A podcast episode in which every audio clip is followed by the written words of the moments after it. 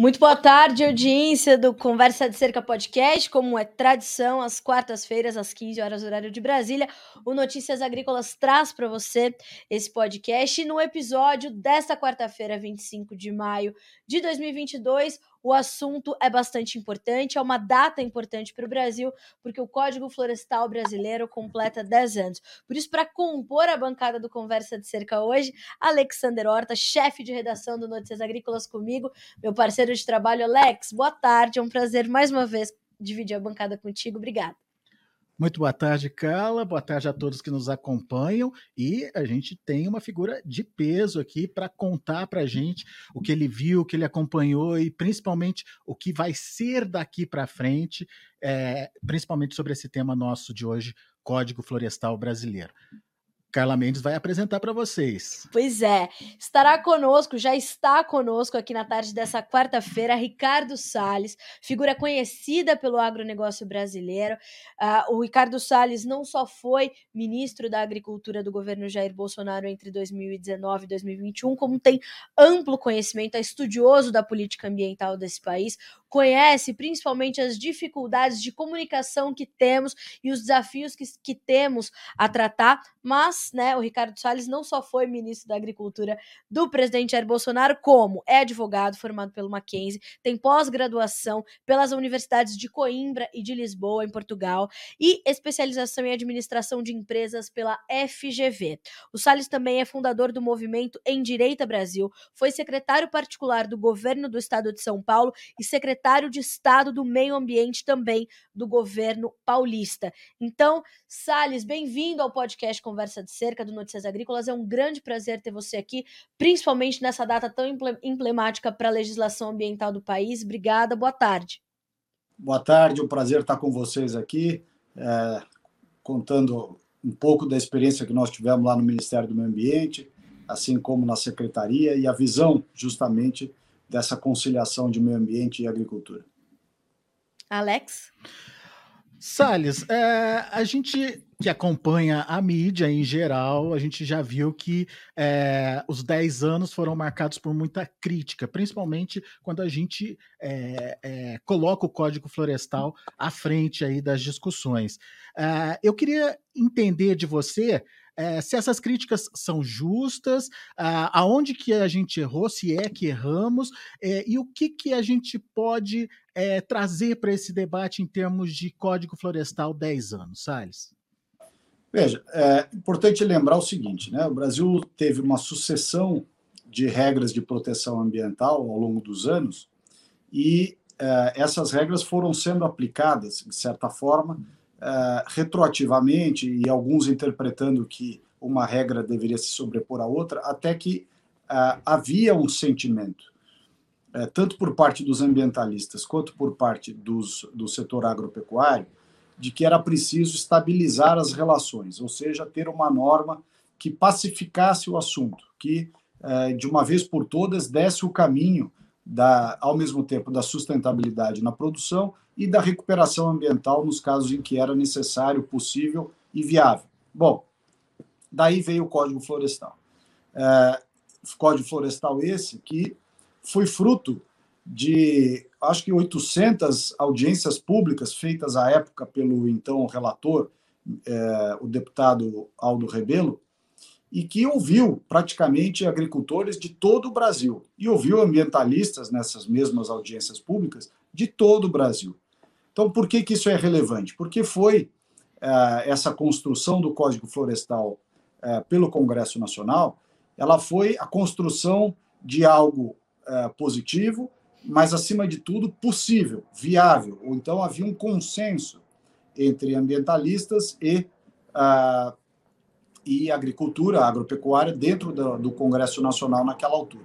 Agora, isso não isentou, né, e aí entra uma pequena crítica, é, não, não eliminou a discussão jurídica que foi travada nos tribunais brasileiros, tanto no Supremo Tribunal Federal quanto nas cortes estaduais, acerca de uma série de pontos contemplados pelo Código Florestal. Eu vou citar apenas um que é muito relevante e que acabou sendo é, suscitado pelos ambientalistas, tanto aqueles que compõem instituições como o Ministério Público, quanto advogados, professores, enfim, entidades.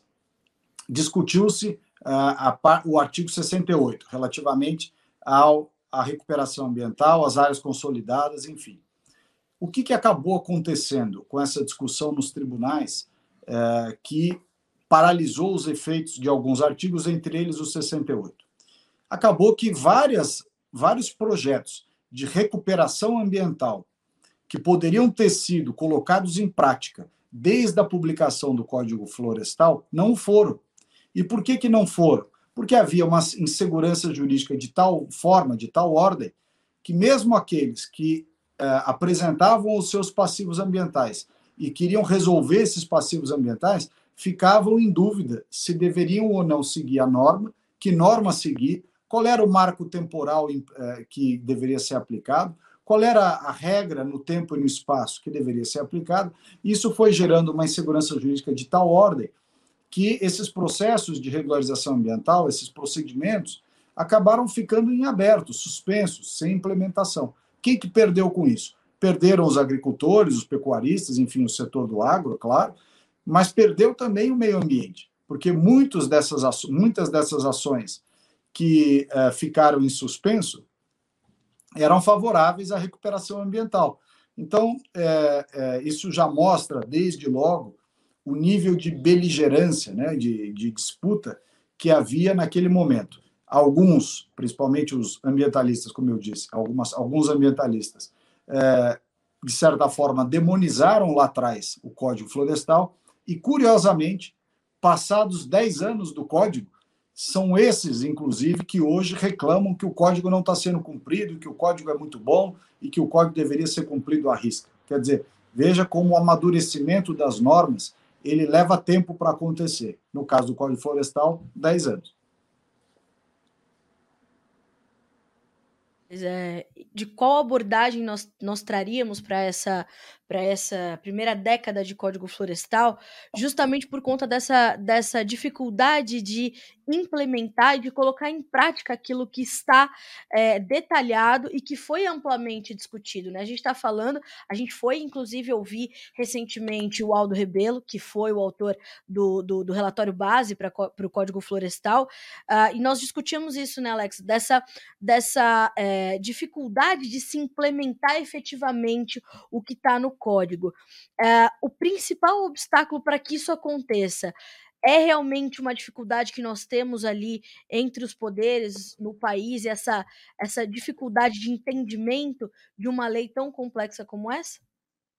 É, veja, o Brasil é um país com uma extensão territorial bastante grande. Portanto, quando você fala em cobrir todas as áreas é, rurais, as extensões, a extensão de terra é bastante é, volumosa o que, que acabou acontecendo? O cadastro ambiental rural, é, o CAR, né, ele é exigido acima de um certo tamanho da propriedade e tal. Agora, as pessoas, nem todas, eu diria que a maioria talvez, não estavam preparadas né, para aderir, para fazer o cadastro ambiental rural, completar todas aquelas informações com precisão, com conhecimento. E para isso, né, a, o auxílio de, de técnicos, de assessorias e consultorias foi é, marcante, foi fundamental. Ainda assim, muitos no Brasil não conseguiram fazer um CAR é, fidedigno, né? não conseguiram.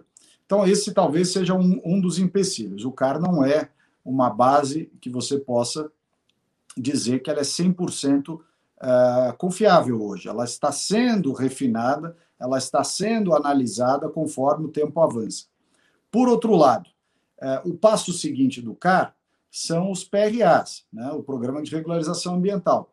Só que para você ter um PRA é, adequado, factível, correto, é preciso que, primeiro, o CAR esteja bem feito, é, com as correções devidas, e segundo, que a autoridade, aí veja a dificuldade, porque foi derrogado aos estados, né, foi delegado aos estados fazer esse trabalho do PRA. Então, enquanto o CAR é uma base de dados federal, o PRA está na jurisdição dos estados. E cada estado fez a sua norma, cada estado desenvolveu o seu programa. Então, eu não sei até que medida, até que ponto, uh, essa estadualização do PRA foi uma medida inteligente. É, o fato é que ela aconteceu e com a dinamização do CAR, que em alguns estados foi feita no Ministério da Agricultura, depois já no governo do presidente Bolsonaro, quando o Serviço Florestal Brasileiro migra do MMA, do Ministério do Meio Ambiente, para o Ministério da Agricultura, é, há uma, um incentivo maior para que esse trabalho de uniformização dos PRAs, de análise dinamizada do CAR, e tudo isso possa ser feito com mais técnica, né, com mais velocidade e com mais precisão. Mas ainda assim, é, são, é uma base de dados que carece justamente de um refinamento, de uma atualização e de uma precisão maior. Eu tenho aqui alguns números que é, foram expostos né, durante a audiência pública promovida pelo Senado e queria trazer esses números aqui para a nossa discussão. Segundo o IDS, o Instituto Democracia e Sustentabilidade, hoje são 6 milhões e meio de CARs, de é, cadastro ambientais rurais aqui no Brasil. É, o que equivale a 612 milhões e meio de hectares. 52% já solicitaram a, a adesão ao programa de regularização. E Mas o problema está aqui, Salles. Só 28 mil imóveis, segundo o IDS, né? É, tiveram, é, foram analisados aí pelos órgãos públicos, ou seja, menos de 1%, meio, menos de meio por cento aí dos imóveis passaram por uma análise. E a, a, a grande é, denúncia, não sei se esse é o nome, mas enfim, a grande consequência disso, segundo é, é, o pessoal que estava presente na audiência pública, é que esse, o cara acabou sendo uma ferramenta de grilagem, isso na fala deles, é, por ser autodeclaratório. Ah, porque é, existem aí sobreposições sobre áreas públicas, principalmente aquelas que são áreas públicas não destinadas, e que isso poderia é, viabilizar no futuro que essas áreas é, fossem de fato é, dadas para essas pessoas, enfim, que estão se sobrepondo a essas áreas. Essas críticas, elas é, são é, importantes, são efetivas e são passíveis de correção, Salles, na sua opinião? Veja, eu acho que essas informações elas são parcialmente verdadeiras. Em que parte elas são verdadeiras? Elas são verdadeiras no sentido de que há uma análise realmente muito lenta pelos estados, justamente por essa falta de uniformização dos procedimentos. Né? Você tem sistemas distintos de estado para estado nem todos os estados estão preparados para prestar esse serviço de análise do CAR e avanço do PRA. É, portanto, é, essa, essa parte da narrativa é verdadeira.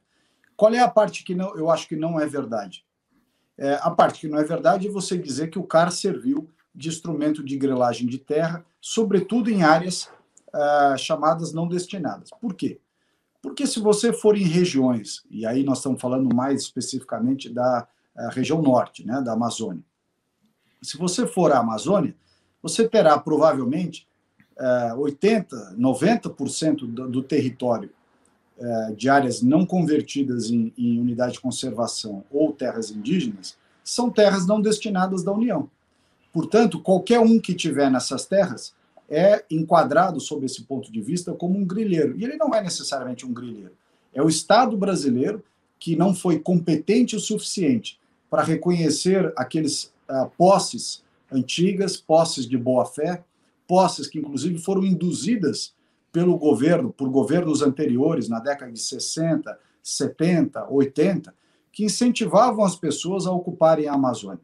Quem não fez a regularização fundiária dessas terras foi o próprio governo federal, em, uh, em administrações dos últimos 30, 40 anos. Então, você é, rotular todas essas pessoas que estão nessas áreas de grilheiros é um erro absurdo, é uma injustiça, inclusive, e não contribui para a solução do problema. Quando o governo federal, aí já é, no governo do presidente Bolsonaro, propôs e apresentou, editou, na verdade, a medida provisória que visava a regularização fundiária é, de áreas de acima de um determinado tamanho, essa medida provisória, que teria sido muito uh, importante, foi rotulada por esse pessoal de MP da grilagem.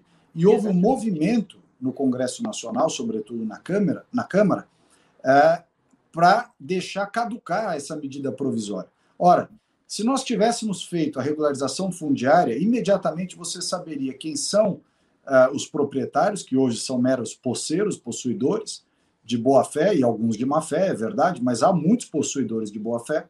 Uh, essas pessoas passam a ter título, esse título lhes impõe a obrigação de cuidar dos 80% de reserva legal, que é o que é demandado naquele bioma da Amazônia, e os outros 20% ele teria direito de produzir. O que, que acontece com muitas dessas pessoas? Eles entram com pedido de supressão de vegetação uh, dos 20% que a lei permite. Essa resposta que é feita ao governo dos estados não vem a tempo e a hora, e aí essas pessoas cansadas de esperar acabam abrindo a propriedade. E aí, quando abrem a propriedade sem licença para tanto, às vezes ampliam esses 20% para além da reserva legal. Então, o que, que eles deveriam fazer? Quem ampliou mais de 80%, já com o marco legal é, determinando a reserva legal, tem que recuperar. Né? Pode até compensar em outra propriedade, mas tem que tomar essas atitudes. Agora, quem fez a supressão dentro dos 20% e, portanto, não tem a licença, mas não está ilegal no sentido de fazer algo contra a lei, o que ele está é irregular, porque ele não obedeceu o procedimento. E muitas vezes, como eu já disse, ele tentou obedecer o procedimento, não conseguiu a licença a tempo e a hora e acabou avançando.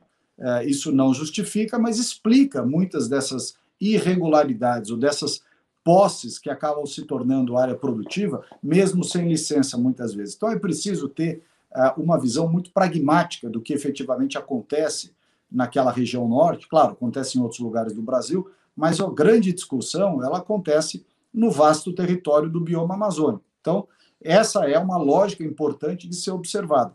Você saber destrinchar, saber diferir, fazer a distinção entre o que é ilegal, irremediavelmente ilegal, e aquilo que é irregular. Né? Essa, essa é uma medida importante que essas análises aí que foram mencionadas não tratam disso. Né? Ela passa ao largo disso, colocando todos esses produtores numa ilegalidade absoluta, o que não necessariamente é verdade. Eu acho completamente importante essa discussão, porque a discussão começou justamente com essa preocupação que nós temos com a comunicação e o repasse dessas informações. E eu percebo, Salles e Alex, uh, que a gente, mesmo dez anos depois, a gente ainda tem as informações um pouco truncadas, o que acaba gerando um, um uma enxurrada de notícias completamente confusas e que levam informações é, distantes das, dessas realidades, principalmente dessa realidade que o Salles acabou de descrever com, é, com muitos detalhes. Essa, essa essa, essa falta de contexto das informações é completamente importante e preocupante, algo que a lei da, da regularização fundiária veio para tentar suplantar uh, e ainda encontra esses obstáculos, como ele mesmo falou, né, Salles? Essa questão de, de nomear como MP da grilagem e os grandes lacradores da internet, tentando é, mudar o, o contexto da própria lei, né? É, é, e é aquela coisa, aquela, é, o jogo de palavras, a narrativa Isso. que se cria. E o engraçado, Salles, é que todo mundo vai para o mesmo lado. Não se amplia essa discussão como você fez agora, trazendo essas informações para a gente. Né? É, é, o que está faltando? Aonde que a gente está errando, Salles? Veja, o Brasil padece, infelizmente, é, dessa, de, dessa falta de comunicação do setor produtivo porque as pessoas do setor produtivo estão, é, até com uma certa razão, preocupadas em produzir. Desculpem aqui o, o pleonasmo, mas é que elas é, têm menos, digamos assim, tempo é, livre para poder se dedicar a questões como essa. Os governos passados utilizaram é, o tema ambiental como, digamos, uma espécie de justificativa para transferir dinheiro para ONGs, para certos acadêmicos, para algumas pseudo-autoridades que fizeram dessa discussão ambiental o seu ganha-pão. Então, eles têm uh, uma posição muito radical e absolutamente tendenciosa sobre esse assunto, porque é com isso que eles criam um certo alarmismo e ganham dinheiro em cima disso. Vendem palestra, vendem estudos, vendem uh, uh, esse, esse, esse, caos, né? essa, essa imagem de caos que não é necessariamente verdadeira. Quando, quando o presidente Bolsonaro foi eleito, o governo federal encontrou dentro da máquina pública uma verdadeira indústria de dinheiro para ONGs e para estudos acadêmicos e para as coisas, para coisas que não tinham sentido, tanto na área indígena, quanto no setor ambiental, quanto na parte de uh, regularização fundiária, de, de uh, a parte de propriedades, como o MST, por exemplo, invasão de propriedades. Quer dizer, é, a, era um dinheirama que jorrava na mão dessa turma. E o governo vai lá e fecha a torneira. Quando o governo fecha essas torneiras, essa turma que estava acostumada a ganhar dinheiro no mole sai gritando contra o governo Bolsonaro, aqui dentro e lá fora. E pior, recebe apoio para ir falar mal do Brasil lá fora, falar mal do governo, falar mal das políticas públicas, justamente por colegas de ideologia ou de visão de mundo que também já não queriam que o Bolsonaro tivesse sido eleito. Então juntou aqueles que perderam dinheiro diretamente com aqueles que estavam contrariados politicamente, né? e havia ali um interesse muito grande desse pessoal, há ainda né, um interesse muito grande desse pessoal em denegrir esse governo para tentar fazer voltar os esquemas e as boquinhas que eles tinham antes. A guerra da comunicação é muito suja. E o que, que ele encontra lá fora? Um campo fértil para levantar suspeitas contra o Brasil. Por quê?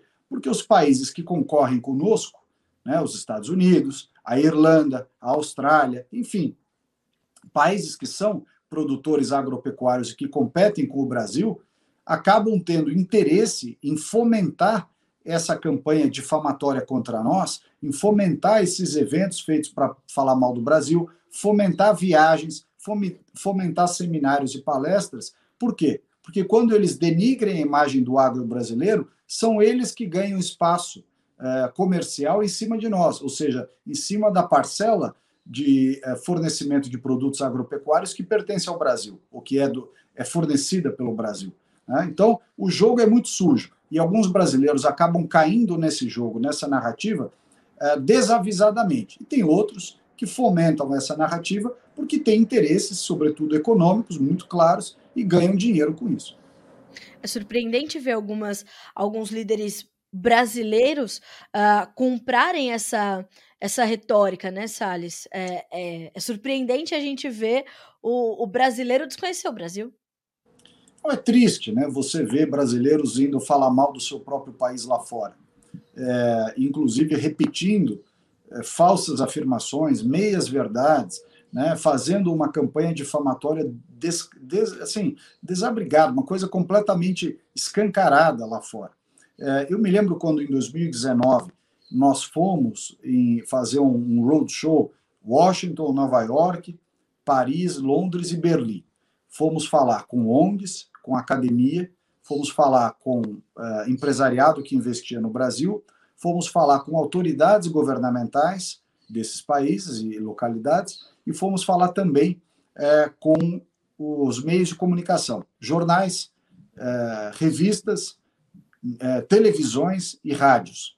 Né? Eu estava pessoalmente liderando esse grupo e eu fui em todos os lugares que vocês podem imaginar: CNN, Fox, é, BBC, é, os canais alemães, jornais alemães, jornais franceses e por aí vai, revistas tal. E eu fiquei impressionado com. Eu sempre terminava as conversas, essas reuniões nos jornais e nos editoriais, nas televisões e tudo, perguntando da onde essa turma tirava essas informações que eram repetidas equivocadamente lá fora, sem um mínimo de verificação. E, invariavelmente, a resposta era: olha, a gente reproduz aqui fora o que sai na imprensa brasileira. Então, é, por aí a gente vê o quanto que certas coberturas jornalísticas tendenciosas, contrárias ao Bolsonaro, contrárias ao setor produtivo, uma coisa ideológica realmente, prejudicam o Brasil lá fora porque eles não imaginam, ou se imaginam, não têm nenhum pudor em fazer isso, o quanto dessas coberturas acabam repercutindo lá fora. São eles que estão fomentando a imprensa internacional contra o seu próprio país. É uma coisa inacreditável. É uma coisa inacreditável. É, é isso aí. Ô, ô, ô Salles, uh, vamos evoluir um pouquinho. Uh, você que esteve dentro de um ministério, o um Ministério do Meio Ambiente, é um ministério importante, uh, a discussão passa também é, por falta, não, não só essa, essa, esse questionamento sobre o Código Florestal, mas por falta de estrutura de fiscalização para ajudar, principalmente, é, a combater irregularidades. E entre os números que eu encontrei é, nos vários, é, nas várias mídias que a gente olhou e procurou hoje para se informar sobre o tema, é, tem aí um número sobre a falta de fiscalização. Segundo uma das mídias, o IBAMA teria apenas 26% dos fiscais necessitados, né, os necessários, é, para fazer essa fiscalização ampla e fazer, é, fazer cumprir, por exemplo, o Código Florestal. Até que ponto isso é verdade, Salles? Falta recurso? É, eu não sei se o percentual é esse, mas só para vocês terem uma ideia, nós herdamos, ao contrário do que essa narrativa de que o governo desmontou o sistema ambiental, isso é uma mentira. E é uma mentira por várias razões. Primeiro, que o orçamento eh, dos órgãos ambientais vem caindo desde 2009, 2010. Então, eh, isso não é, não é uma decisão do governo do presidente Bolsonaro, e sim da máquina pública como um todo, que absorve parcela significativa dos, da parte discricionária do orçamento e vai sobrando cada vez menos para várias áreas, dentre elas o meio ambiente. Então, isso já é um movimento que vem de 10 anos. Segundo, faz, fazem sete anos que não há concurso público para suprir as vagas do IBAMA e do ICMBio. Resultado, o governo do presidente Bolsonaro recebe o IBAMA e o ICMBio já com 50% de déficit é, de funcionários. E em meio à crise política e econômica que nos foi deixada pela roubalheira, pela, pela corrupção, pela má gestão do PT, não havia condições de fazer um concurso público que repusesse, eh, naquele momento, as vagas faltantes que eles próprios não le nos legaram.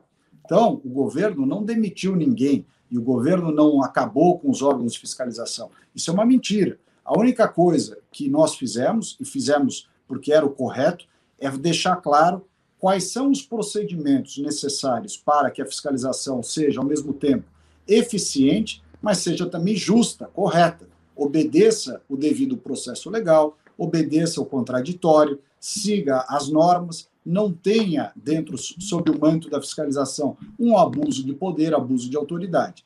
Agora, daí a dizer que o governo fragilizou a fiscalização é mentira.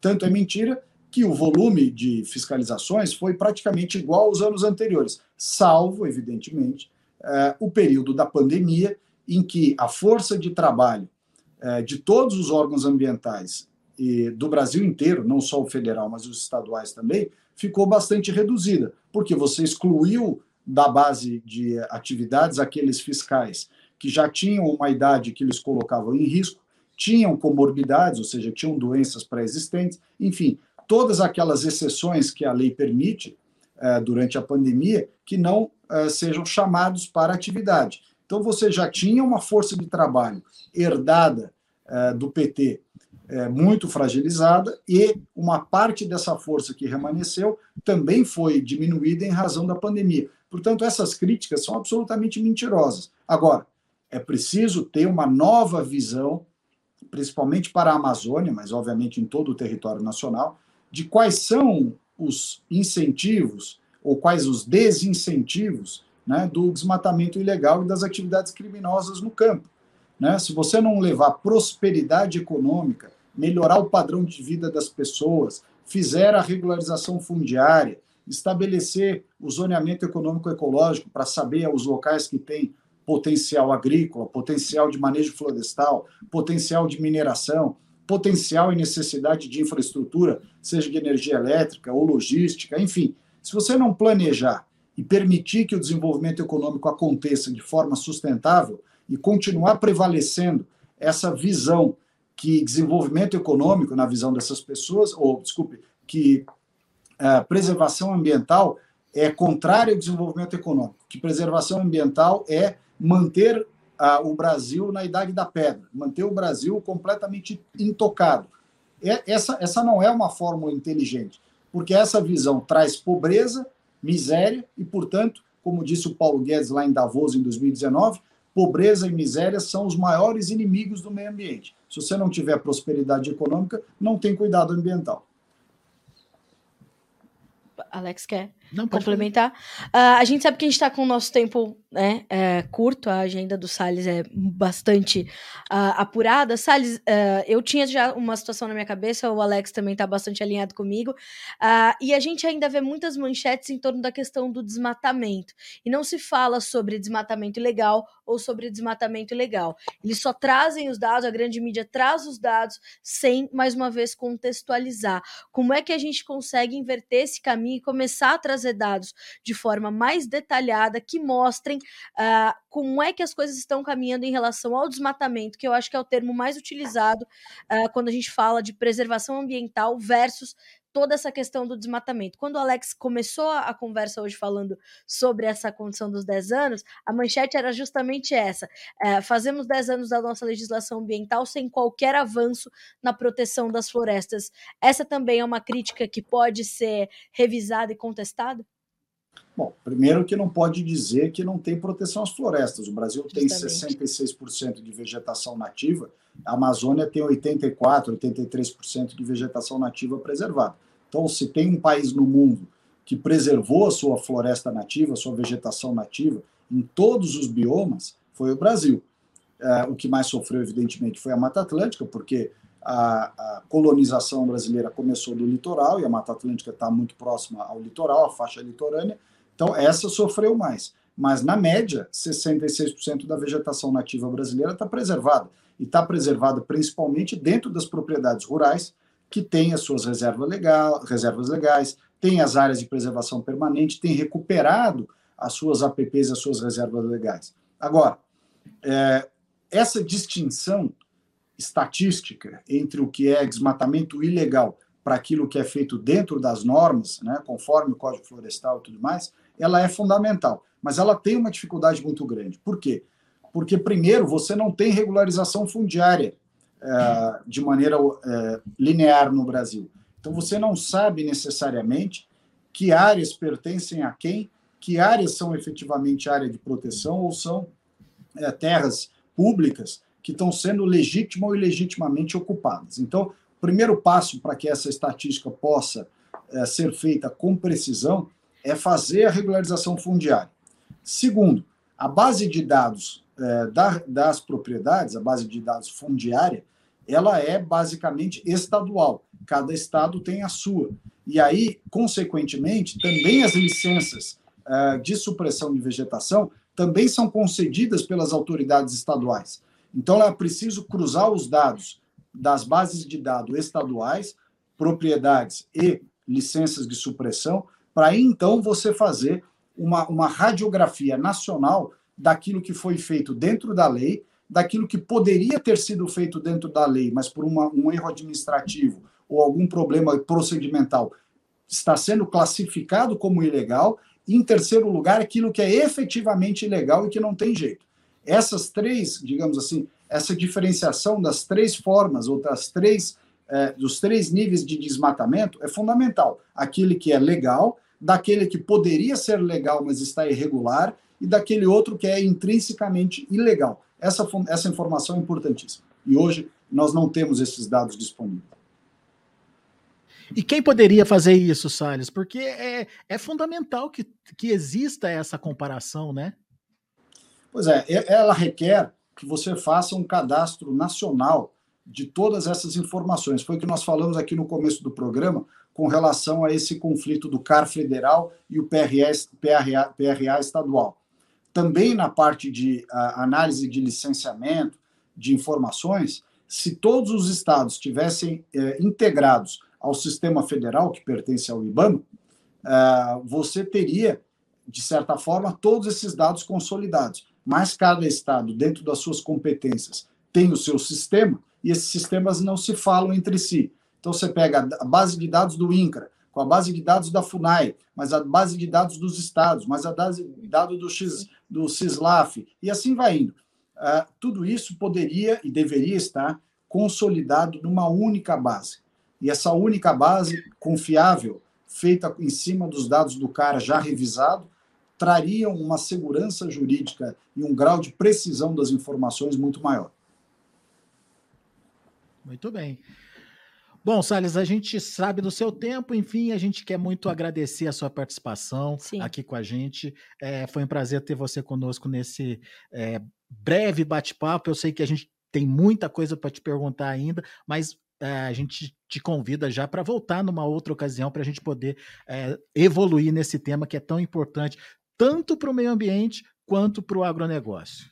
Ah, eu agradeço muito o convite aí para estar com vocês. Vamos marcar outras vezes aí.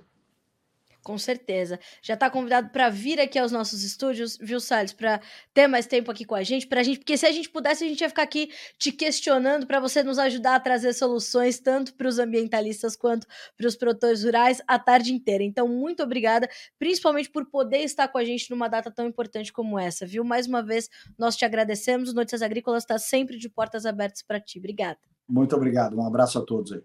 Um abraço. Um abraço. Até a próxima. Viu aí, né, Carla? Situação, então, bastante é, é, complicada, porque apesar dos 10 anos, é, realmente a gente tem alguns obstáculos a serem é, superados ainda, no entanto, tem explicações para isso. as questões é, judiciárias é, que acabaram emperrando aí um andamento mais rápido da situação, a própria dificuldade de integração das informações entre o federal e os estaduais, a, é, a própria é, diferenciação de conceitos, tudo é desmatamento hoje, não se pensa que pode ter, além do desmatamento ilegal, aquele desmatamento que é irregular, como o Salles bem pontuou, daquele é, desmatamento que é, é, legal, né, que a pessoa está de acordo ali uh, com a legislação, só que ela não tem, não tem o título, não tem uh, a regularização fundiária para que ela possa cumprir as regras da regularização. Então, fica difícil, né? É uma guerra de narrativas, como a gente falou aqui. E Alex, eu me lembro bem na sequência da aprovação do código, há 10 anos, e a gente ainda vê esse problema acontecer, que era essa dificuldade do produtor de fazer efetivamente o CAR. Já no começo da, da implementação desse trabalho, a gente tinha essa dificuldade. Os produtores tinham muita dificuldade, o sistema ficou completamente sobrecarregado, estrangulado, e a gente tinha essa dificuldade. A gente suplantou essa dificuldade, mas aí a gente criou o PRA, né, o, o Programa de Regularização Ambiental. Era mais um passo para o agricultor. Aí, ah, mas não vai ser uma grilagem? Não, vai ser uma grilagem se você não tiver uma fiscalização. Uma fiscalização, essa, essa qual foi o termo que o Salles uma análise desses números. E quando você traz isso para uma ferramenta para suplantar esse problema, que é a lei da regularização fundiária, meio caminho já estava andado. Mas aí se mexeu tanto na lei da regularização fundiária na sua discussão no, no, no Congresso, que você acaba, é, não é nem deslegitimando, mas descaracterizando. Mexeu e rotulou, o que é pior, né? O que é pior, porque esse rótulo, Alex, é o que chega. A discussão não chega na grande mídia mas a rotulagem chega. E essa é a minha maior preocupação. Quando a gente construiu aquele mini documentário para re, reviver o processo de discussão do código, a minha maior é, é, surpresa. Talvez não seja uma surpresa, porque a gente faz isso todos os dias e a gente se depara com essas informações todos os dias. Mas é a, o, o, o, processo ele ainda caminhou pouco quando a gente pensa na divulgação das informações. Todo desmatamento é desmatamento. Não, existe o desmatamento legal. Nosso, e a doutora Samantha Pineda fala muito sobre conversão de áreas, né? Quando você faz um desmatamento, você precisa abrir essa área para converter em área produtiva, você está pensando numa outra condição. Desmatamento acaba sendo pejorativo. Pejora né? Se tornou um termo pejorativo.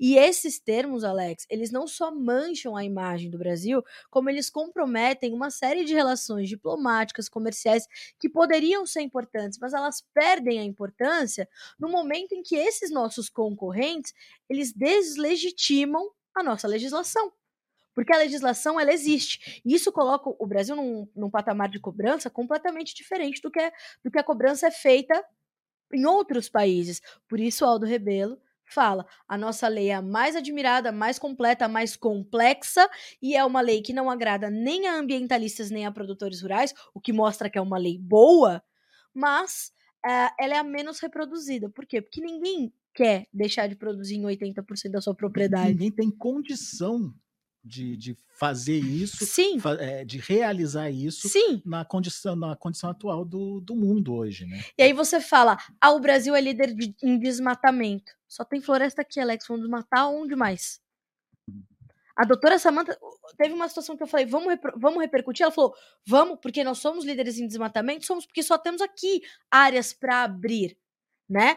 Aí volto a dizer, a- os termos precisam mudar, a gente precisa continuar. Nós, como, como mídia especializada, vamos talvez encabeçar esse movimento de mudar os termos ou de aprofundar as discussões, aprofundar os temas. Eles são muito rasos, Alex. É, exatamente. E toda essa questão em cima ah, do, do- das narrativas é, acaba virando uma bola de neve. É, você acaba vendo isso ser é, repercutido e, e falado, enfim, e reconduzido até os pequenos. Às vezes eu vejo a minha filha, por exemplo, que hoje tem 11 anos, reproduzindo algumas coisas que ela aprendeu na escola e que é, não vou dizer que são mentira, mas são meias verdades. Por que, que não explicar a coisa certa, né? E a minha, a- minha preocupação tá nos pequenos, que é a base, e que base que a gente está construindo, de brasileiros que ainda desconhecem o Brasil real, mas a minha preocupação também é com a nossa geração. Porque quando você fala, ah, eh, você tem alguns dados aí sobre a reserva legal, não tem? De quanto é a reserva legal em, em- em cada bioma? Sim, tem. Tem. Então vamos lá para o Cerrado, 65%. 65%. 65%. Você apresenta esse dado para alguém, Alex, 65% de, de reserva legal, de preservação. de preservação.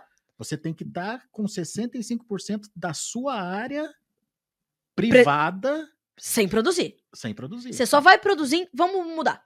Então, você é um produtor rural do Cerrado, só pode produzir em 35% da tua propriedade. Você apresenta isso para uma pessoa, para um, um- um cidadão da cidade? Bom, mas ainda assim é bastante, não? 65 não é pouco? Não teria que ser mais a, a área de preservação?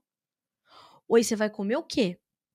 Você quer pagar menos no saco de 5 quilos de arroz, mas você quer que a gente produza numa área menor ainda? Esse 66% de floresta que a gente tem preservado, Alex, esquece que eles não estão contabilizando. Você desce daqui pra Praia Grande, aquele tanto de árvore que você tá desconsiderando, Alex. E na Amazônia esse índice é maior ainda, é 80%. E aí, a gente, antes do Código Florestal, Alex, a gente já tinha a moratória da soja, meu amigo. E aí era lei sobre lei. A gente teve essa discussão, lembra? E aqui é importante a gente destacar que não é, é, na, na Amazônia, na floresta. Floresta amazônica. De Deus, não é isso. É no bioma amazônico, região. Cinco estados, Alex. Exatamente. Cinco estados. Exatamente. E se a gente traz essa discussão para a própria floresta, ela é mais grave ainda, Alex, porque o a pessoa que está lá dentro da floresta, ela precisa evoluir, ela quer viabilidade financeira, ela quer regras para produzir, ela quer que o Guaraná da Amazônia tenha regras e ela tenha ah, crescimento financeiro, o açaí. E, e isso serve, Alex, para qualquer outra cultura, em qualquer outro dos nossos biomas. O Brasil, ele tem essa característica é, vocacional de ser um país produtivo e a gente consegue fazer tranquilamente a produção. Nós temos 30% só da nossa área sendo utilizada para produção agropecuária. É muito pouco. E não é pra gente ocupar o 100%. Quando a gente fala isso, parece que a gente tá falando, não, vamos sair derrubando tudo. Não é essa a conversa. A conversa é que a gente tem lei para preservar. E porque nesses 30% você tem que considerar aquelas áreas que são de pastagens, pastagens degradadas que podem ser ocupadas ainda pelo plantio de alimentos, por exemplo, de grãos. E quando a exemplo. gente fala dessa conversão diária, isso precisa estar na com. É, é isso que vai acontecer. A gente vai começar pelo que já está aberto. A gente tem um marco temporal para decidir aonde a gente pode abrir. A gente tem esses parâmetros dos desmatamentos, das aberturas de área, do que se pode abrir em cada área. Alex, se você vai a Portugal, o rio termina aqui, a plantação começa aqui. Quanto a gente tem de margem de rios e cursos d'água? Essa foi uma das discussões mais longas. Você lembra? Lembro, opa. Quantos metros vamos deixar do, do curso d'água, do olho d'água, do rio, do que. De tudo. A gente é pensou em o tudo. rio não é uma coisa só, Não ele é uma- aumenta e diminui de acordo com o volume de água que tem por conta Exato. da chuva, do fluxo, enfim. E o código é detalhado que ele pensou em cada coisa dessas. O Aldo fala isso no documentário, Alex. Nós estivemos em todos os biomas ouvindo todas as esferas que eram precisas serem ouvidas para essa discussão. Então, assim, é, por isso eu falo, o processo de entendimento da lei ou de busca por conhecer a lei, ele é lento ainda. A lei é muito boa, mas os entraves impostos pelo sistema pelo, pelo, pela esfera judiciária e pela, pela falta de vontade do brasileiro de conhecer a nossa lei, a nossa lei ambiental faz essa reprodução do discurso. Isso, isso é muito sério, Alex. É. É isso. É isso. Se deixar, a gente fica aqui, né? Debatendo. É, né? eita, nossa.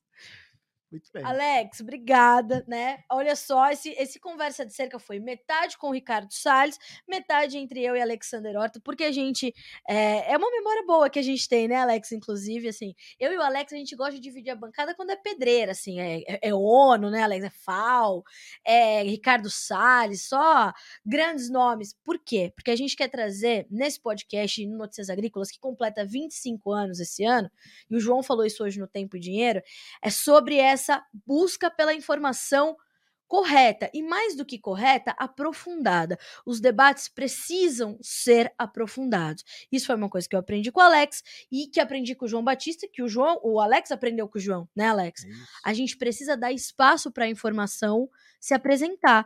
E as pessoas precisam querer saber o que está acontecendo. É isso que a gente está fazendo aqui, né? É.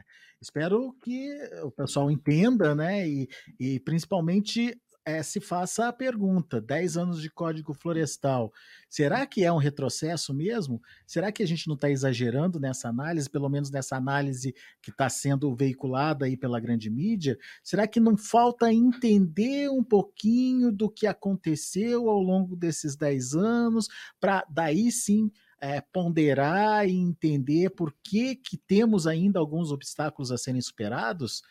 Enfim, fica aí para você. Afinal de contas, é, 10 anos de perda de tempo, será?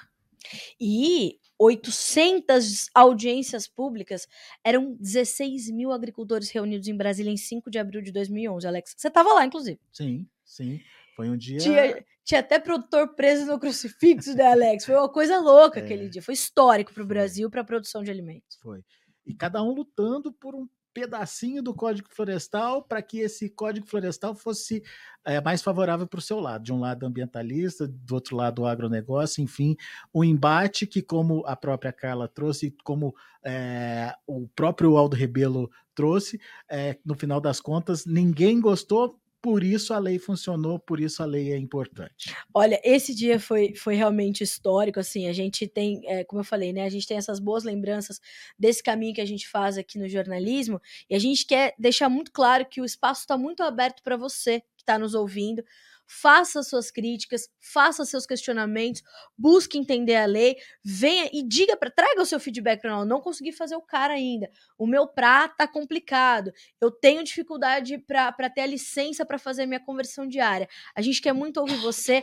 O Conversa de Cerca ou Notícias Agrícolas, que, volto a dizer, completa 25 anos esse ano, uh, e justamente tem essa vida longa porque dá espaço e dá luz aos debates, a diferença e a divergência de opiniões, e é isso que marca esse episódio do Conversa de Cerca, e faça esse, essa reflexão que o Alex te propõe nesse momento.